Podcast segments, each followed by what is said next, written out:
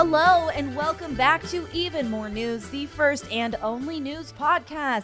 The only one. My name's Katie Stoll. That's right. Don't look it up or do. We're not the boss of you. I'm Cody, and the last name is a different word. It's Johnston. Hi. It's Johnston. Cody. Yeah. and uh, joining us today for what, the third time? I don't know. I think so. We're really, really thrilled to welcome Rhiannon, Michael, and Peter from the 5 4 podcast. Welcome. Hello. Welcome, Hello. welcome. Hi, Hello. thanks for having us. Yeah, it's exciting. I mean, truly thank you because when you Mhm. guys show up, it's uh, a treat for us where we prepare not very much Mm. and learn a whole lot. Yeah, yeah. So, Cody, we'll take it Um, from here. Okay? Thank you. You don't have to Yes. pretend I know what I'm talking Yeah. about. well, first, first we have to celebrate something for fuck's sake. oh, yeah. I mean, start off strong and then we'll go downhill from Mm, there. But good. we are celebrating today, September 15th, Which is. National Linguini Day. All right. Mamma mia. Mamma mia! right. Our writer Katie Golden is lives in Italy now. and That's true. She, eats all of the linguini. This is offensive, probably. She, uh. So, so be said at first. We end. Because we have to meet earlier because it's bedtime is different there. Yeah. Uh, so when she ends meetings, uh, it's for Buca de bedtime. oh gosh, she's great. Happy Linguini Day. Work from home. How about it? Yeah. Oh, how about it? She moved to Italy. Um, September 15th, also National Felt Hat Day. I don't feel like that's worth it. Mm, I don't know. But September 16th is National Working Parents Day. mm. I think all parents are working. Mm. Yeah. Mm. So pushing right. back on that It's the one, hardest unless job of all. It is Yeah. the Yeah. are- are you guys parents? God, No, but it seemed like it was hard for my It seems hard. I, right? I Yeah, have two very demanding I'm- I'm- dogs. I was hard Yes. to My raise for sure. Yeah. Yeah, Oh, yeah. A demanding dog. Really. Woof. basically. Woof. It's the same thing, Sorry. yeah. Yeah. Uh, I have a demanding dog. I moved to the mountains recently, and my dog has become something else entirely. He's like, he's become a beast. I mean, I love him for it, but I mean, he, he doesn't go too far, but he will dash off everywhere and come back just covered in filth, Sure. eating everything, Mhm. throwing it up, Oh God. jumping in water. Like, Cody, it would be your nightmare. He was always really wily. So He was the always idea really wily, him, but- like maxed out. I just don't know. And how- he, how to he, if I'm not walking fast enough or I'm not doing what he it. wants, Mhm. He comes up and he barks at me mad and then says, Come on. Anyway. Unacceptable. Do not accept that. So yeah, I, I am a national working parent, I Mhm. guess. That's right. That's right. There you go. There you go. Okay. So today we're going to be talking about a few under Felt the radar. hats. Yep. Felt a few different felt hat fashions for fall. No, a few different under the radar SCOTUS cases uh, that maybe definitely absolutely got overshadowed uh, by Roe v. Wade and the Dobbs ruling. Mhm. But as it was happening, I mean, it, it all felt incredibly alarming and like too much to process. And so we reached out to you guys, and you know, we know there's more coming soon, and so Mhm. this never-ending Ferris wheel of fun. And so yeah, we wanted to bring you guys on, and and, and I'll just give the disclaimer that you have recorded episodes about these cases, so Mhm. that's all available for people to go back and and dig into. Although also. We use this time to chat with people. I Mhm. heard you guys both, two of you, had COVID. That's right. How Well- was that? well, Did you get it together? Read it in the no, news. no. no. Just yes, at the same they were time. kissing. I. Oh. it was. No, I, I didn't have COVID, but I had some other sort of chest infection there and, and Oh. Hmm. sore throat and cough. It was pretty miserable. And then Peter had actual COVID. I had COVID. Yeah, I went to. Uh, me and my fiance were um, were invited to a wedding uh, out of the country, and we were like, "Oh, that'll be fun. Let's pop out for a wedding and have a really nice time." I was jet lagged for 24 hours, and then immediately got COVID, and that was it. And then I had to come, and then I had to come back home. It was not. It was not pleasant. It was awful. Um, Peter, I Peter, heard- uh, subtly admitting to uh, traveling while knowing I. I tested negative before traveling. However, in my heart, I I was like, Right. Oh my Mm. uh, Mike, well, thank you for calling that out. I, I actually have already reacclimated to the idea that, yeah, we travel sick now, I guess. Mhm. I still haven't been on a plane. Really? I know. I know. Not because I'm af- afraid of it, although the travel has seemed very unappealing with all the delays. It's awful. It's because I've had road trip vacations. Like I had a lot of family things happen and then we got really busy as stuff has reopened up Mhm. and then I moved. And so it and there hasn't been an opportunity for me to to travel anywhere, but I'm seeing what's happened to people. I know someone who went to Italy for a wedding and got COVID and then Yeah. but yeah, they they've changed the rules so, you know. Well, you're also right that air travel right now is just absolutely hellish. So Flights I delayed, also- canceled. yeah, Yeah. I also recently went on a trip. I went to Montreal and I did not get COVID, thank goodness, but I did lose my luggage. Ah, Yeah, I know I Everyone hear is- those yeah. stories. right. It's just Yeah. Like I'm COVID cut five awful. years off my life, but Rhiannon lost her bags for two days, so I guess that's a, Mhm. it's The not working out for we all- anyone, you know. God. 2022, the worst year ever in all the ways. That's right. Oh. I didn't mean to uh, violate your HIPAA rights, by the way. I just listened to your last episode where you talked about this and thought that Yeah. it would be. Yeah, okay we put it out there. That Yeah, was that was a waiver on our yeah. part. so my guess is that you all have COVID right now. Before we we get into talking about all these cases, how's the experience of doing that? I mean, it's hard to be. Is it cathartic for you guys to have this opportunity, this platform to talk about what you're seeing happen, or is it a lot of pressure in a certain way? Because it's, I know you you have a lot big fan base, you have a lot of listeners, and I know that it's important, but it can be hard. Yeah. yeah. It's definitely cathartic. I, I find it's like a, it's it's a good vent for me uh, in a lot of ways. Uh, I don't know if I would say that there's pressure anymore, just because we're so sort of adapted to doing this. yeah. But um, it's it it's sort of I, I guess if I step back, there's some pressure because we are you know the vanguard of the army of heaven fighting against the Supreme Court. That's what they all say. yeah, I think we would all be pretty uh, immersed in this stuff regardless. That's why we're doing the podcast. We care about it. We follow it. yeah. At the same time, it is challenging. There are times when if I didn't have the podcast, I would be taking breaks. You know, I would be taking Yeah. breaks from from reading and caring or being on Twitter and stuff, and you can't really take breaks, and it can be a little. It starts to wear on you, so it's it's a challenge for sure. Yeah, I would say like the best part of it though is like the our listeners, the community that's built. I mean, just finding that people are also interested in this kind of thing and aware and want to know what's going on at the Supreme Court. I think that that helps a lot. But yeah, it's for sure. It's pretty depressing. yeah. I, I Yeah. relate so much to what everyone has Mm. said. Yeah. yeah. Both like I'm paying attention anyway, so it is cathartic, but there is this uh, reality of I don't know that things are going to get any better. Mm, And you have to make sure to carve out time for peace. yeah. And I'm so grateful for the community and the listeners because it makes me feel not alone. you Mm-hmm. Yeah. know? yeah. So before we get into the actual cases, we were curious about what we assume will be your reaction to this Nate Silver tweet.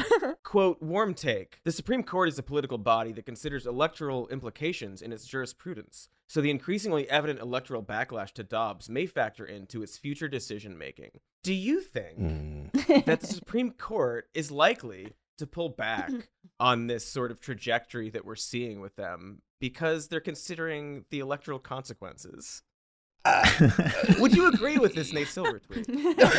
not not to like you know influence your answer by my tone of asking the question. What is this but- gotcha journalism, Cody? I, so I, it's go ahead, Michael. I, I okay, I, I- I would just say that the conservative movement has focused on the courts for many decades, in particular because the justices and the judges below them in the 11th Circuit and the 5th Circuit and the district courts and all that are not subject to reelection or any realistic possibility of removal, which means they don't have electoral consequences for themselves to worry about. And that is the point of controlling the judiciary. You can enact your policies Yeah, and nobody can do anything about it. yeah. I'd also seems- say But that what if they're unpopular? Sorry, Peter. no, I, look, the time to like pontificate about this was before this past term, right? right. Um, this is like saying, you know, um, this guy is chopping me up with an axe. Will my screams uh, make him reconsider what he's doing? right. right. Right. No, Also Nate Silver me- needs right to when like to you were watching him buy the axe and you were like watching him Exactly. buy you while he bought the axe Exactly. Didn't say you were anything. watching him write notes about how he's about to chop you up with the axe. yeah I mean, this this trajectory might have implications for Senate races, for House races on that level, but yeah. to them that doesn't matter because what they've done is enshrine it. They've, you know, they've made this the law. so right well if Right. anything wouldn't it just embolden them because if you know the midterms go poorly for for their party right. then won't they be like well then we're gonna do even more because we want We're them the to last- lose right like we're the yeah, Yeah. exactly we're the ones left Yeah, no, that's right. That's the the only thing that will chasten the conservatives on the courts right now would be a realistic threat of some sort of court reform. You know, Mhm. it doesn't have to be court expansion. It could be something else. It could be jurisdiction stripping. It could be term limits. There are a million, you know, there's a 250 page Supreme Court and court reform commission report that Biden had done. And there are a ton of things they could do. And if they were actually concerned that of their power being messed with, that might chasten them. But right now, that seems unlikely, regardless of the outcome of Yeah. Mhm. the midterm elections. So no, I don't think they will be Mm. uh chastened at all. And you know, if anything, they're going to be feted wherever they go. They go to their country clubs and their Mhm. federal society meetings, and they are heroes. They're conquering Mhm. heroes. exactly Yeah, exactly. So- I think in a, a really important perspective is that these people were put on the Supreme Court to do this, to overturn Roe Yeah, versus yeah. Wade, right? So Right. They, they they did it. They achieved their goals, and that's not. They feel good about what they're doing. It doesn't matter what Mhm. happens. They're- they feel areas righteous. Politics. Exactly. They're also downstream. Like this is downstream of elections, right? 2016, 2018. Those Right. elections happened, and part of the victory is this right now. This is like those elections Exactly. manifesting. so that's uh Oh, hard disagree on the nate Hard silver disagree. tweet Yes. Okay. He's as much as I love him and Yeah. his, his I know, charming I demeanor, know. I didn't mean to put you in the spot to disagree with uh, An idol. I would say your hero. our hero, exactly, our yeah. icon. Yeah. Yeah. Yeah. Please welcome So- our surprise guest, Oh! Nate Silver. now there's seven people on this call. One of them's very sweaty. fun, fun. What fun we have. Hey, it's Cody. You know what I value? My privacy. Why, every night when I take off my beard after a long day of bearding, I do so in the privacy of my own beard shed. My beard shed contains wonders far beyond your human morality, which is why it's guarded by several dogs. You have no laws to punish my deeds, bwahahaha. Anyway, this is why I want to tell you about ExpressVPN. ExpressVPN is like a beard shed for your computer. With it, your connection gets routed through an encrypted server that masks your IP address, making it way harder for data brokers to get their grubby hands on your location. Just like my many enemies who want my many lush beards, data brokers love to buy and sell your information, but ExpressVPN puts a stop to that. Stop, I say! And here's the best part. It's super easy to use, much like my beard. Every time I turn on my ExpressVPN, I'm given a random IP address that makes it way more difficult for third parties to identify me and harvest my information. It also works on any device you own, like a phone, or a laptop, or beard, or several beards. So check it out! Visit expressvpn.com slash more news and get three extra months for free. That's E-X-P-R-E-S-S-V-P-N dot com slash more news. Go to expressvpn.com slash more news to learn more. Do it for beard. Wowza. It's nearly the time in the year in which ads say it's nearly the time for holidays, gift giving, and such. I don't know about you, but I've got a long list of people on my mailing list. Every year, hundreds of people, all being sent my special holiday slurry.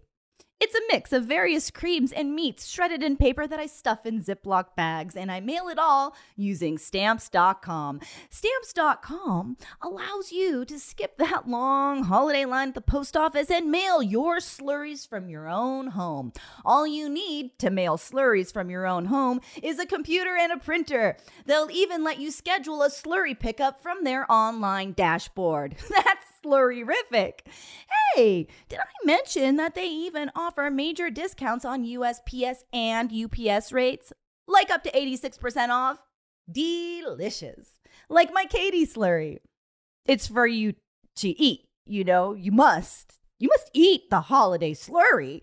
Anyway, stamps.com. You can ship all the liquids and solids and in between slurries you want, any size, anywhere, anytime. So get ahead of the holiday chaos this year. Get started with stamps.com today and start shipping your news slurries. Sign up with promo code More News for a special offer that includes a four week trial plus free postage and a free digital scale. No long term commitments or contracts. Just go to stamps.com, click the microphone at the top of the page, and enter code More News. Yum, yum, yum. Drink up.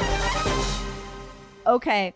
So, speaking of all of that, let's get into some of these cases that kind of got buried in all of the hullabaloo of the Yeah, it was interesting because it was like there were like two weeks where like you'd see it was like Yep. during uh during the Roe return where it's like every like every like fifth story was like oh there's also this other case Mhm. going on that sounds really bad but then Yes. you know it just sort of yeah slowly we have slowly such disappeared well, uh, uh, we have short memories, but also like there's a saturation point. Mhm. Yes. and it's very difficult and we see a lot of alarming things all the time all the every day almost and it's hard so it's not against anybody but this is our time to focus on it sure. Yeah. Yeah. You get to it when you get to it. It's okay. Yeah, that's right. all right guys i'm throwing to you Well, which case do you want to talk about first? I mean, I we're happy to go in any direction. well i've got egbert versus eh? Boule Yeah. We believe it's Boule. Yeah. Ah, it's- ah, Enfer versus Boule egbert v boule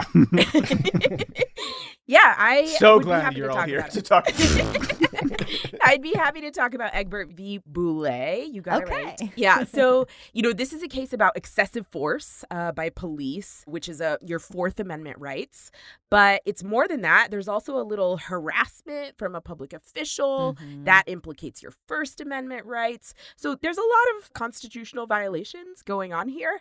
And in this case, the Supreme Court says, uh, and this is Clarence Thomas writing for the majority, they say that, you know, there's nothing you can do in this situation to vindicate those rights. Sorry, not sorry, but that's where we're at. So, just a little bit about the case, kind of the facts. This guy, Robert Boule, he owns a, a bed and breakfast in, in northern Washington state. It's really close to the border with Canada. The area, including the bed and breakfast, is kind of teeming with Border Patrol. You know, these are federal agents um, because it's so close to the border and people are known to cross illegally there and to smuggle drugs. And actually, fun fact Boule's bed and breakfast is actually known around the town as Smuggler's Inn Mm. because it's known to federal law enforcement and everyone else in the area that people use the inn sometimes to smuggle drugs and do other cool party stuff. So Boule actually um that had name's served- got to be bad for his business i mean once you've been given I- a name It that they know it depends about. what you think mean. so, but his vanity license plate was Oh. like smuggler or something. Like that. Yeah. so, uh, he really like leaned into it. He Yeah. really, like, smuggler All right. of smugglers in fame Right. longest vanity plate you can imagine exactly. it's like you want it i got it Right, right. Yeah. And you know, he had actually served like as a confidential informant to Border Patrol in the past. So, you know, this is yeah this is kind of par for the course for the area and and and his bed and breakfast location. But actually in this case, nobody does anything illegal. This is about a cop's illegal response to somebody, right? So, there was a guy who had just arrived in the United States from Turkey. He was staying at the bed and breakfast. The man was in the US legally. No no issues there. He's not undocumented. But a border patrol agent wanted to get more information, wants to harass the guy, and Boule, the bed and breakfast owner, he puts himself physically in between the border patrol agent and the Turkish man, and he tells the border patrol agent to leave his property. The border patrol agent gets mad, he slams Boule into a car, he slams him into the ground. There's the 4th amendment violation, the excessive force, right? Boule isn't doing anything illegal. He's asking a cop to leave his property well within his rights. The cop assaults him. You know, the Constitution should have something to say about that. Mm. Um, And so when Boule files a complaint to the officer's supervisor saying, "Hey, this guy this guy assaulted me." The officer finds out and then retaliates against Boule by getting the IRS to investigate Boule's taxes. Come on. I know. Mm. Come on. That's Right? all sorts of illegal, right? Exactly. Yes. Yes. There's your First Amendment violation that I referred to. You know, a government official cannot retaliate against you for exercising your First Amendment rights, Or can which they? here, Wow. right, which here would be the filing of the complaint. So Boule sues the officer for damages, meaning money compensation for the harm that was done to him, right? This federal officer violated my Fourth Amendment and my First Amendment rights, and he should have to pay. Now, just as background, kind of legally, there's this special case called Bivens that allows people to sue federal officials for money damages when those officials violate people's constitutional rights. But what Clarence Thomas says here is yeah, we know that Bivens sort of allows this sometimes. And we know too that Boule's rights might have been violated. We're not saying they weren't violated. But Boule does not have a cause of action here. He's not allowed to sue for damages.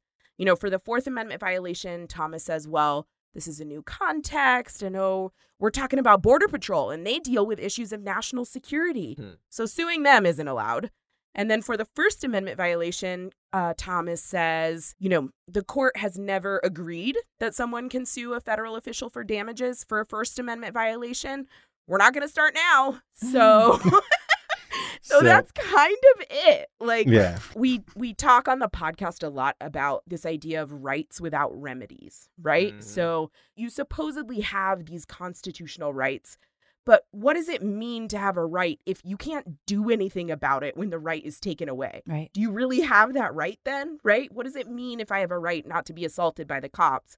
If I can't do anything when the cops assault me. So yeah, that's that's a really um it's a really important case. It is. And it's part of this trend, right, where the court is um doing different things in different areas of the law. So your lawsuits against state officials, you know, they're they're hollowing out those those remedies. This is about your lawsuits against federal officials for damages. They're hollowing that out too, right? So they're doing it in all these different areas. Although this case specifically is about, like you said, feder- suing federal officials. Yeah. And the the idea that uh, border patrol is uh, in like areas near the quote unquote border are like sensitive areas that automatically mean like federal officials like you can't sue them if they violate your rights has like pretty big implications because the border isn't just like this imaginary line in you know the Rio Grande and you know Montana and stuff it is 100 miles from the physical border everywhere including any international airport so Right. That's that- where Border Patrol operates. and yeah. including coasts. So like yeah Right. coasts airports it covers something like a massive massive portion of the population well over 50% i forget what the precise number is but it's like Right. most of the country lives within the jurisdiction. Two thirds. Yeah. yeah Most like big cities, like it's like Yeah. any major Right. city in America you can think of, it tends to to land in there. in the jurisdiction of what is now you know a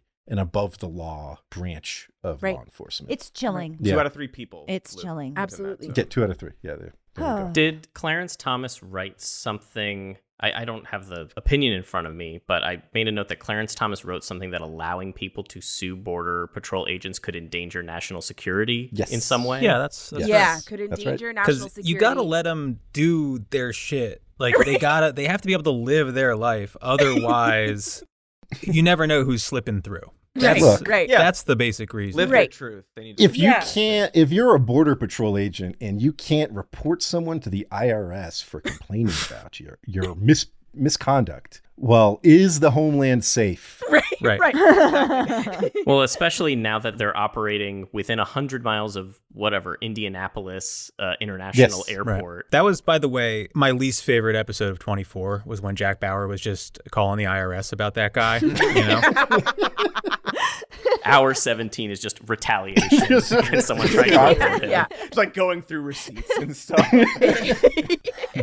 Way to bring some good jokes back in. Yeah. Uh, so the liberals dissented in regards to the Fourth Amendment claim, but they didn't for the first. Is that right? I think so. So so the the whole thing with the Bivens claims is that they the court has been very historically just because of, you know, who's controlled it for the last decades done as much as they can to like sort of limit Bivens to its facts. Now, it, that's kind of ridiculous in this case because Bivens was about law enforcement trespassing on someone's property and roughing them up, which is precisely what happened here.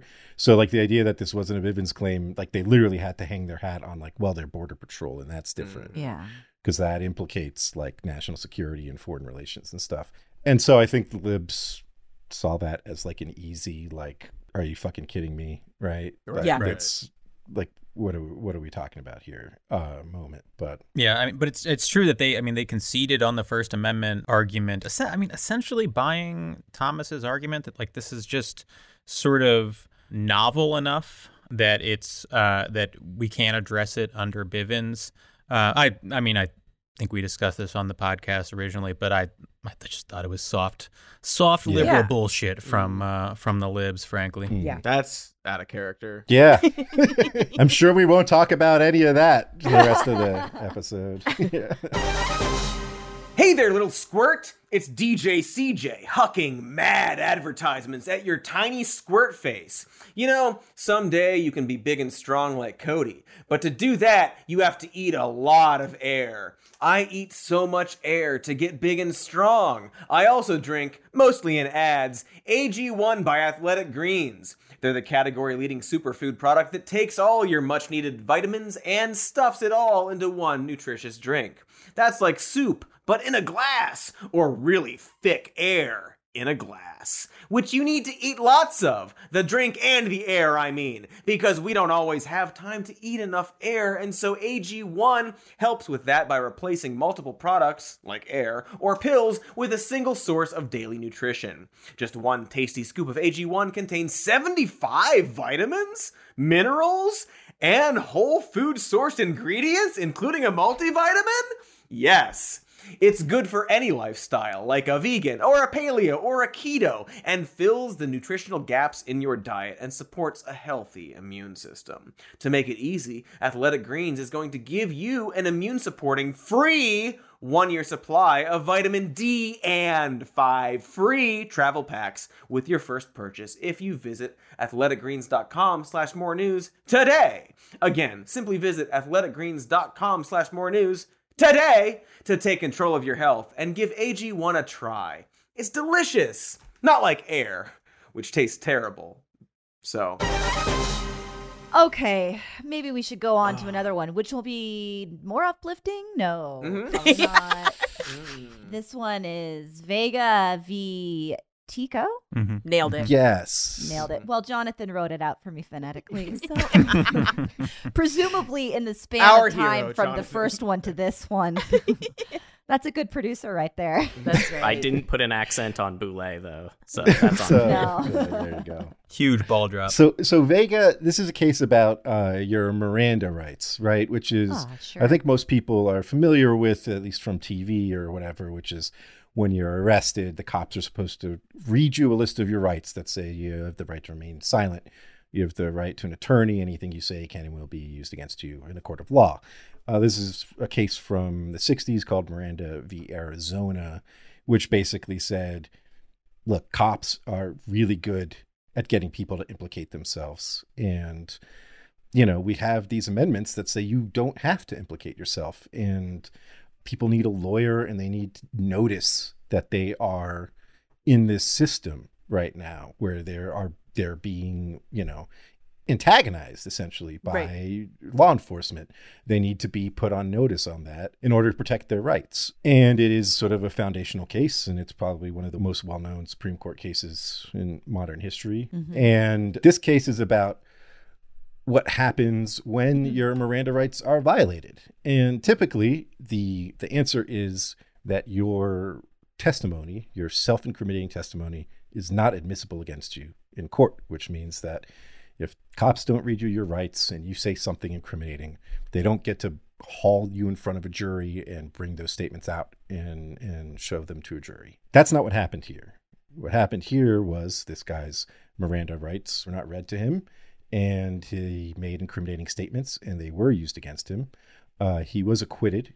He was twice tried twice, and afterwards he was pissed, and so he sued. He sued for money damages, and he said my rights were violated. And there's this statute, you know, shorthand for it is just called Section 1983. It's a civil rights statute that says you can sue, you know, government officials for violating your rights. If you have a right protected by the Constitution, you can sue uh, someone for money damages if they violate those rights. Uh, and so he sued under Section 1983. And the Supreme Court said in a 6 3 decision, no, you can't, bitch. Surprise! Wait, it doesn't make any sense. Yeah. That doesn't make any sense. So what they said was, well, look, yeah, if your Fifth Amendment rights are violated, you can sue someone, but Miranda rights aren't Fifth Amendment rights. They are something different. That's pretty much are yeah. they? That's the long. that's the that's the long and short of it. Uh, Yeah. They said that it's a prophylactic rule designed to protect your rights, but they are not actually constitutional rights in and of themselves. Mm. Uh, therefore, you cannot sue if they are violated. So what's the point of them if there's no recourse for your rights being violated? Listen, Well, you that get is- it. That is a good. Supreme Court. That Did is a they good answer question. that? No, there's this is like there's like something that can like Ree was just talking about how rights need remedies. Um, that's not how conservatives view rights. They view them as like conceptual. So like yeah, it's like you got this right, sure. Yeah. Now what does that actually mean? Nothing other than it's on paper in and of itself. Yeah. Um, that's real. That's tr- like truly how like conservative legal academics conceive of rights. Yeah, it's like this like imagery, this sort of like ideal and like it's the document is the important part, but in the material world, it doesn't really matter. No, Yeah. no, Right. exactly. And, and uh, even more sort of alarming is there's a footnote where Alito, who wrote the opinion, sort of ponders whether the Supreme Court can engage in this sort of prophylactic rulemaking that Miranda or other sort of seminal Supreme Court cases uh, engage in. And, and so he's calling into question whether those Miranda warnings are even necessary and maybe inviting uh, challenges to Miranda itself, which is alarming. It's so like it's doing concerning. away with them altogether. That's that's exactly. right. Right. Yeah. That's right. Jesus. So the the regime before Miranda was basically if you felt like you know cops didn't have to warn you of anything and they could hold you in interrogation for hours and they could use all their sort of tricks and, and whatever to get you to elicit self-incriminating statements and if you felt like it was not a voluntary you know admission that you made you'd have to sort of litigate it on a case-by-case basis arguing like well you know, I had been in this interrogation room for six hours and I hadn't had anything to drink. And they said X, Y, and Z and try to make the case that like this wasn't a voluntary thing that that you you got out of me. You got me to say something, but uh, you know, it wasn't Yeah. voluntary. Very onerous, uh, very much stacked against the the defendant. Not something I think we'd want to go back to. Cops are very good at eliciting Mhm. self-incriminating statements, as is even with Miranda warnings. It's uh, uh, like we mentioned in the podcast, something like a third of cases where people have been exonerated by DNA or other new technology and, Yeah. and proven to be factually innocent have self-incriminating statements elicited Mm-hmm. right? Like cops are good at getting innocent people to incriminate themselves. Yeah. they're they're good at it. So giving them more tools to do that is uh, very bad. And Yeah. the libs in dissent were once again some soft lib bullshit. Four pages long. Don't even mention this sort of looming threat to miranda. Make like a little bit of an argument about you know well this is still a right it might not be your fifth amendment right but it is a right and and getting into like what it means to be right and and i agree but it's just not not what we need in this moment doesn't make right? me feel like they're fighting that hard in those Right. rooms.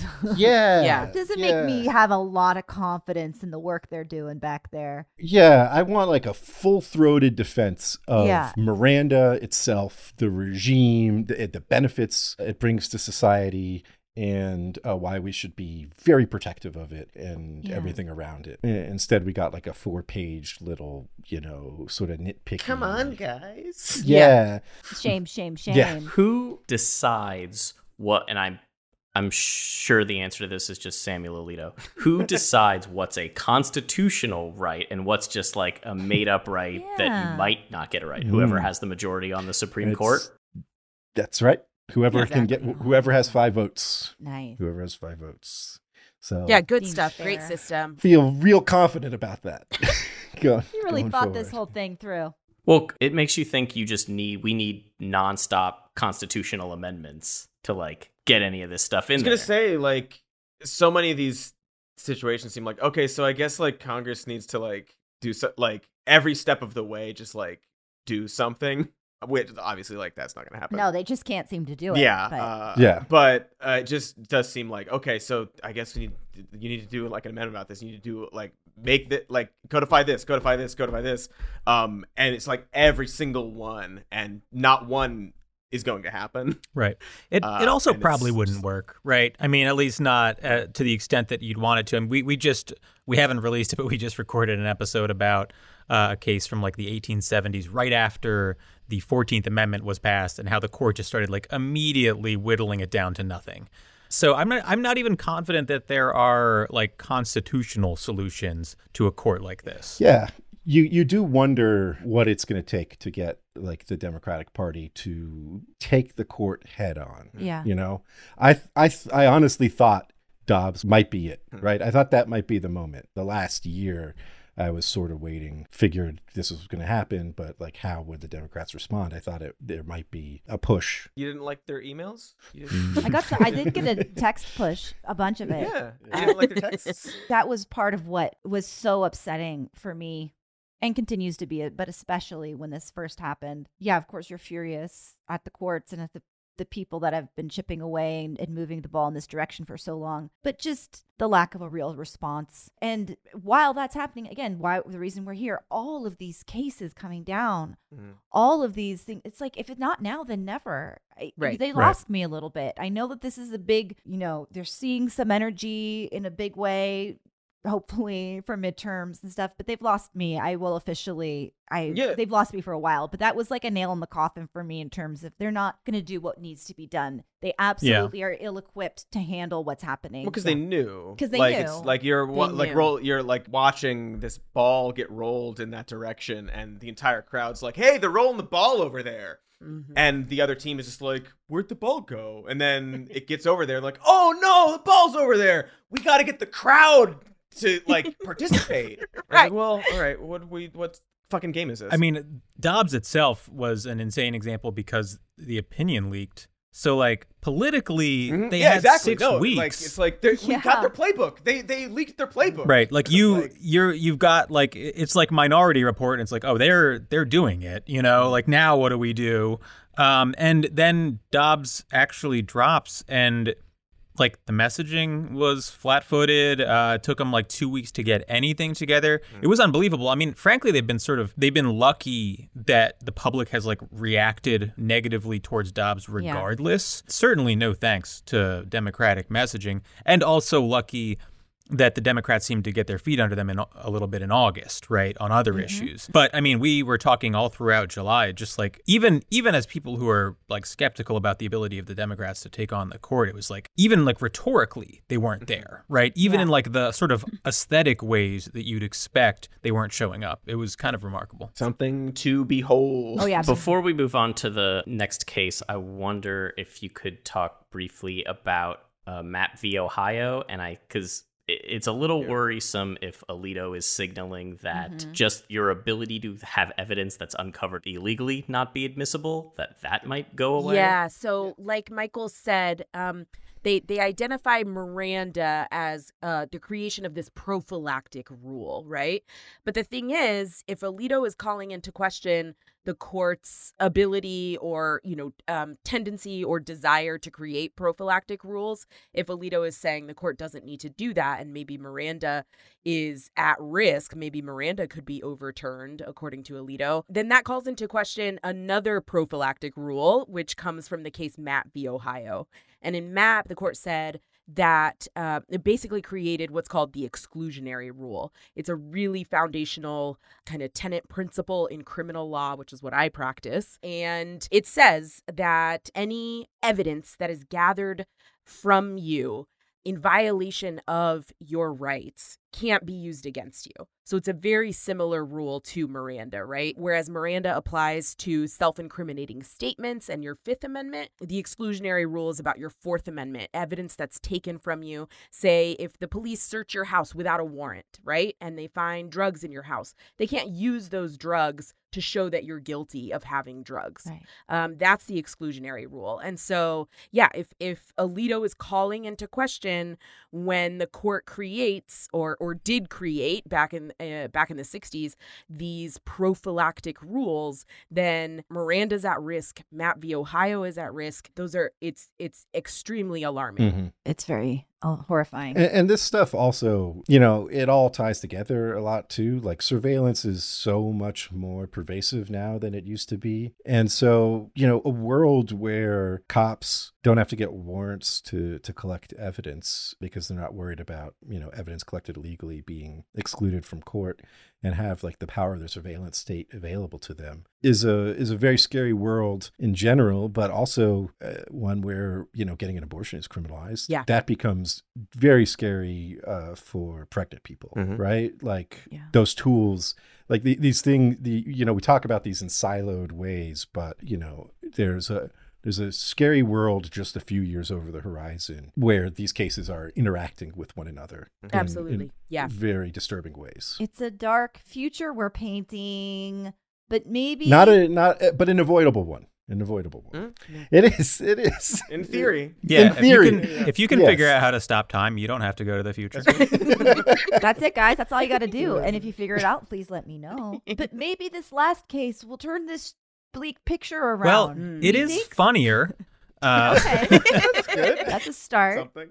Imagine a junior varsity high school football coach. Mhm. That is the subject of this case. He This is started. Kennedy. It's already This is kind Bremerton Kennedy School. v. Bremerton School District. Yeah, district. uh, we're again in Washington State. Oh, Um, a hotbed. yeah, the junior varsity coach uh, at this high school. He You're putting a lot of sauce on junior varsity. Yeah. that's right. yeah, You got to, That's right? You got to. I'm I'm becoming ex- like extremely aggressive in a in a jock high school way now uh, towards this guy. He starts praying after football games on the 50 yard line. Um, he does this for many years, and I'm I'm I'm leaving some facts out. He also prayed in the locker room. he's a he's a prayer guy, and um, Prayer baby. at some point, after several years of this, the school catches wind and they're like, oh, we are a public school. Uh, the Establishment Clause of the First Amendment says that there needs to be some separation of church and state, and like school officials can't be out there endorsing religion, which was sort of the prior uh, rule before this case. And so you got to stop. And this is after complaints had come in. Uh, the reports were that he was very loudly praying at the 50 yard line. It was obviously public, it wasn't like a little quiet prayer. Uh, he would sometimes hold students' helmets above his head. And Normal stuff. Yeah. yeah. And at times, large groups of, the, of students would join him, and there were reports that some felt pressured to do so. Of course they did. So Yeah. he Of course they're kids. They're children. Yeah. Exactly. Yeah, they're they're they're teenage kids on a football team. Of course, Yeah. they feel Yeah, pressure to do insert whatever their coach, coach is like, doing. Yeah, do you- exactly. Exactly. Right, right. The response from him is to go to conservative media outlets and mm. claim that his freedom of religion is being infringed upon, and he gets a lot of attention. And there is then another game where he goes and does his prayer after the media blitz and he he has like attracted media to the game. He has attracted fox news fans or whatever to the game. They like charge the field knock over several marching band members and You're right. This is funnier. The poor kid with the tuba is getting knocked over. And this is during like a 27 to 10 Classic. loss to the visiting Pelicans or whatever. That's right. All some visiting uh, players also join, and he does his prayer. He is disciplined for this because the school's like, "We told you to not do it, and instead, you went on a media blitz uh, and then did it again." And knocked over a bunch of and, and made it even more disruptive. I mean, yeah, right. than it already right. was. And the question here is whether like this guy's personal free exercise of religion rights conflict with the establishment clause, the separation of church and state, right? So you sort of have this tension here where he has a right to practice his religion, but then the school itself also has an obligation to not endorse religion. And what's sort of extra bizarre about this case is that Neil Gorsuch writes the majority and he just lies like full on about it. yeah, live And he's like, teeth. well, this was like a small, wild. a, a, Yeah. a small private prayer, and like it's just not true. And there are pictures, and for the like one of the very few times I've ever seen Justice Sotomayor puts a picture of like the prayer in her dissent. It's in there. yeah, yeah, But you you never. I mean, as someone who like has to read Supreme Court opinions for a podcast all the time, I was like, oh, a picture, like nice. This she is included the illustrations. Great. A yeah. The actual receipts. But yeah, you're Yeah. look you're looking at 30 students surrounding this dude. And he's giving a It's him sermon. holding up the helmet. Exactly. It's like Yes. it's. In- right. oh my god. Yeah. Um, but Gorsuch, I mean, Gorsuch is full on lying. He's sort of like, like obviously this happens many times, and he basically focuses on like a couple times when the coach started alone, and then other people converged on him, and so he's like, Gorsuch is like, well, it is a private prayer, but other people can join if they want to. Uh-huh. Um, and again, he's on the 50 yard line. Yeah. Like Yeah. Other kids can join if they want to play. They literally expect Right.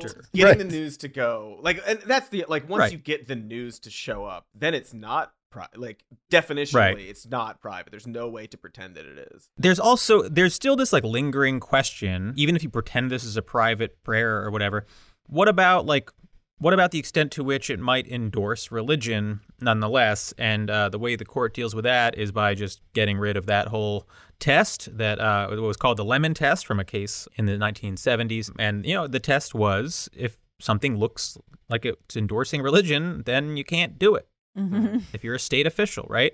Uh, or if it looks like the state institution is endorsing religion, then you can't do it. And the court was like, no, uh, we're not doing that anymore. That is gone. Um, and Endorse so there we are. Um, Yeah. We're basically, this is like one of a line of cases that has basically taken the separation of church and state and started to just just fully erase just get just getting rid of that shit. Clarence Thomas and Justice Gorsuch believe that it doesn't exist at all So that's cool. yeah. and that the i bet they changed their mind if it was a different religion I think they might. Yeah. They might. my guess. They might. But yeah, I mean, their their belief is that states can establish official state religions, like uh, like was done at the founding. Um, so that's what they are working towards. Yeah, they're building on. They're you know using this uh, JV football moron as a uh, as a pawn in their game. Sorry if this was mentioned, but what happened to the JV football moron? Uh, does he work there still? He's he worth keep twenty million serving? dollars and works Ah. for Breitbart. No, I don't know. I, I, No. just, i just believe you I, I- I yeah of course. I'm like, Like, yeah, of course, that's the natural trajectory of something like. That. I think Yeah. he left, right? Didn't he leave? Well, I know that the matter. whole spectacle like wiped out the coaching staff. Like the Yeah. Of um, other yeah. coaches got like death threats. Yep. Um, uh, many of them like did not return the following season. I mean, he just ruined this football season for these Yes. children too. Like Yeah. Exactly. and going Right. Mhm. forward, they've got this reputation now. That's their school that had this whole thing Yeah. happen. yeah, I, I I just have this instinct that um he's doing well because it's Yeah. because the the right coddles these people. You know, it's a it's a safety net for people who are um, if you're willing to do a media blitz for the cl- for the cause, they will protect you. That's just Yep. my, my Yeah. best You'll guess. find a home elsewhere. He'll, Yeah. he'll definitely giving be giving a speech at like the 2024 RNC.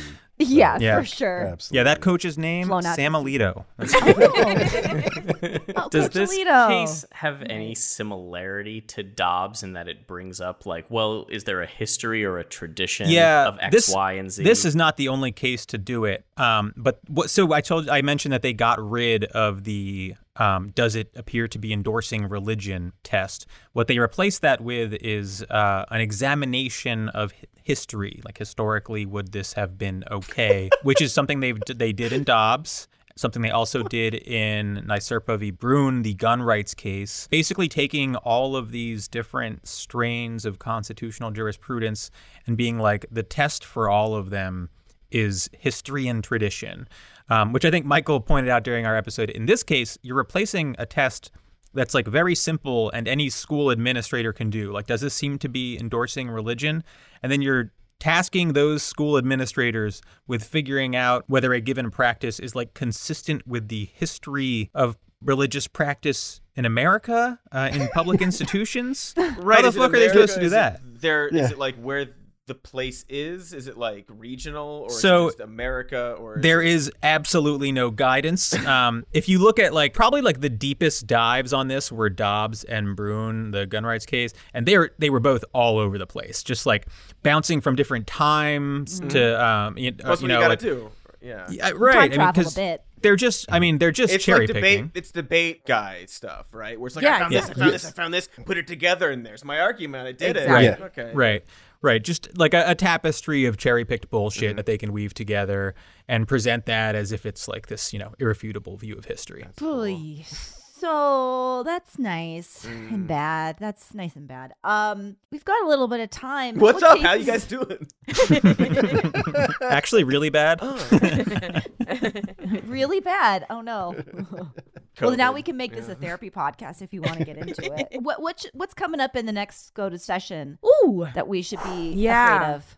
Well, Yeah. Well, well, well, well. Glad well, you well, asked. well. We need a whole other hour. right you know there's a, there's a couple of cases um we'll be talking about them soon on the podcast in a, in a more in-depth way one i'm looking at is called brackeen this is a case that's going up to the supreme court in the next term or will be argued um, at the supreme court in the next term it's a case about ICWA, the indian child welfare act and uh very likely i mean uh, just uh to put it to put it shortly and and bluntly, uh, very likely to overturn ICWA to get rid of of that law, which which protects basically Native families and prioritizes that Native American children who are up for adoption. It prioritizes that they should, in general, go to Native American families. And so this is a case where a white family is trying to adopt a Native American child and is saying that that preference in ICWA, that preference for Native American families to adopt Native American children, that that violates their rights. Yeah. And Oh, to give an example of like you, you might wonder why this law exists.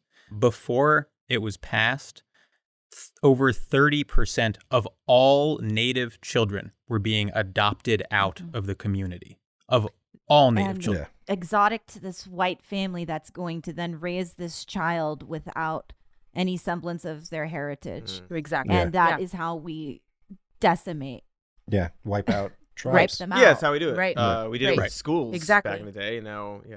No, Yeah. it, I mean it's it's a genocidal project. Exactly. Yeah, right. Absolutely. Yeah, Right. yeah. Way. There are other cases other cases coming up. Uh, Go ahead, Michael. So there's Merrill v. Milligan, which is a voting rights case where it seems like the Supreme Court will probably do uh, a little more damage to the Voting Rights Act. um, it's already given it a bunch of real body blows. Um, and this It's like is they want to finish off the pinata. Yeah. yeah, this is a this is out of Alabama where there was like a pretty blatant racial gerrymander denying, you know, African American majority districts.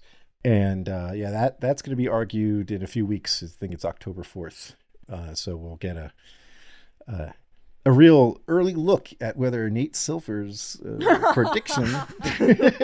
Won't have to wait long to Will find this out. We'll get a- the needle? yeah, yeah, we'll get a real Oh, feel for man. it. Oh my God. yeah. There there is one more case. It's also voting rights in a sense. Moore v. Harper. And Yes. I, I don't want to get into the details of the case, but I will say that like what is sort of the reason that it's gotten some headlines is this idea, this academic theory called the independent state legislature theory. Mhm. And The idea behind this is that the Constitution grants at the state level the authority to create election rules to state legislatures, not to state governments, to legislatures. It specifies legislature. And so there's this theory that that means that the actions of state legislatures in the in these uh, in on issues of voting rights are not subject to oversight of any type from the state supreme courts, for Oh, example. okay. Right. So they're not subject to governor vetoes necessarily. They're not subject to their own state constitutions and whatever Right. limits those place on them. Which would, I mean, basically take any state constitutional rules concerning voting rights and say they're they're irrelevant, Yeah. null and void. Yeah, which is and state governments are often some like terribly gerrymandered. Right. Um, I mean, they're you know at the state level, you know, Wisconsin, for example, isn't really anything resembling a functioning democracy. Right. And you know, you, this is this case is you know, who knows where exactly the court goes with it, but part of this sort of like apparatus they have of constantly ignoring voting rights violations, and then when concerns like gerrymandering get escalated to the court, they just punt it back down and say, well, like, well, that's a political issue. That's not for us to decide, mm. Right? That's for elected officials to decide, even though that makes no sense because those elected officials are, you know, in a potentially rotten system, and that's why those cases are being escalated to the Supreme Court to begin with. Really nice little uh, hustle they've got going on there when it comes Yeah. to voting rights. This is exciting. Mm-hmm. Exciting months ahead for them. I wanted to ask I don't know, you might not know the answer to this. If the Electoral Count Act that, like, I think Collins and Manchin are putting through, does that stop any No, of this? so, or so the Electoral Court Count Act, say, I think, is really "Nah." more focused on um, sort of the stuff that was like happening around January 6th, right? Like f- secondary slates of electors. And so there is like, I think you can argue there's like some intersection, but I, I think they're kind of separate. I don't know. What I'd say is it's it's hard to game out like what the next, you know, legalistic coup Right. look like. Yeah. you know uh and so it, so it's hard to say uh you know the the benefit of the electoral count act i think more than anything is a statement from like elites that they don't want or at least at the federal level they don't want these continuing coup uh, attempts Hmm. it would be better if that was backed up by like you know That's good. i don't know the doj prosecuting the people involved Right. Sure. in, in in the last It would also be better if they called it like the Ginny Thomas Shenanigans Oh, Prevention Act. yeah. yeah but yeah it's sort of the nature of these things that they Yeah. they're just going to take whatever you know it's sort of like water they they take whatever form you know the container right like they they're going to shape their their next efforts around you know whatever the I, state I, of the I laws. love the uh, the the visual of like uh, Bruce Lee, uh, but for for coups. Uh, the, I think the big concern with with Moore v. Harper though is this is the Supreme Court has an opportunity here to either signal that they're not on board with these efforts or signal very loudly that they are yeah, and uh, give like a big you know Yeah. Waving the checkered flag time to start your engines. Yeah, go for it. um And I have a yeah And- well, and- we'll see, but I have a feeling that's the way they're gonna. yeah take it. that's I'm I don't feel so great But about it yeah, we'll see. Myself. Unless they feel properly reprimanded by the reaction to Dobbs. yes Um, Yeah, right. the best case scenario is the world you live in right now. Uh, the worst case is one that's way worse. Uh, it's a one way ratchet forever Cool. with the Supreme Court. I don't Yeah. like the one I live in right now too much. And to discuss that further, here's special guest Nate Silver. oh man, that's perfect comedy. Brought it right around, bookended this, and now the time has come to wrap it up. I think. Oh. Uh, thank you so much for coming back. This, I mean, it was depressing but interesting. It is You guys, time. and you guys are a kick. So We always have a good time. know. Thank you for having us. Yeah, we have a us. great Always time. a pleasure. thank you for having us please, you know, pl- plug your things that you want to share. We have a Yeah. podcast. Five to Awesome. four drops every Tuesday, just about. What else we doing? Uh, you should check us out on Twitter at 54pod, all spelled out. We have a Patreon, patreon.com slash 54pod. Yeah, we're around. They're around. Find them. Listen to them. Love them. They're Use great. the internet to find them. Um, we are also around, and you know that already. Hope so. We'll be here next week, I think. we have next week off. Yeah. Jonathan's shaking his head. We might not be back next, next week, week. but we love you very much. Very much.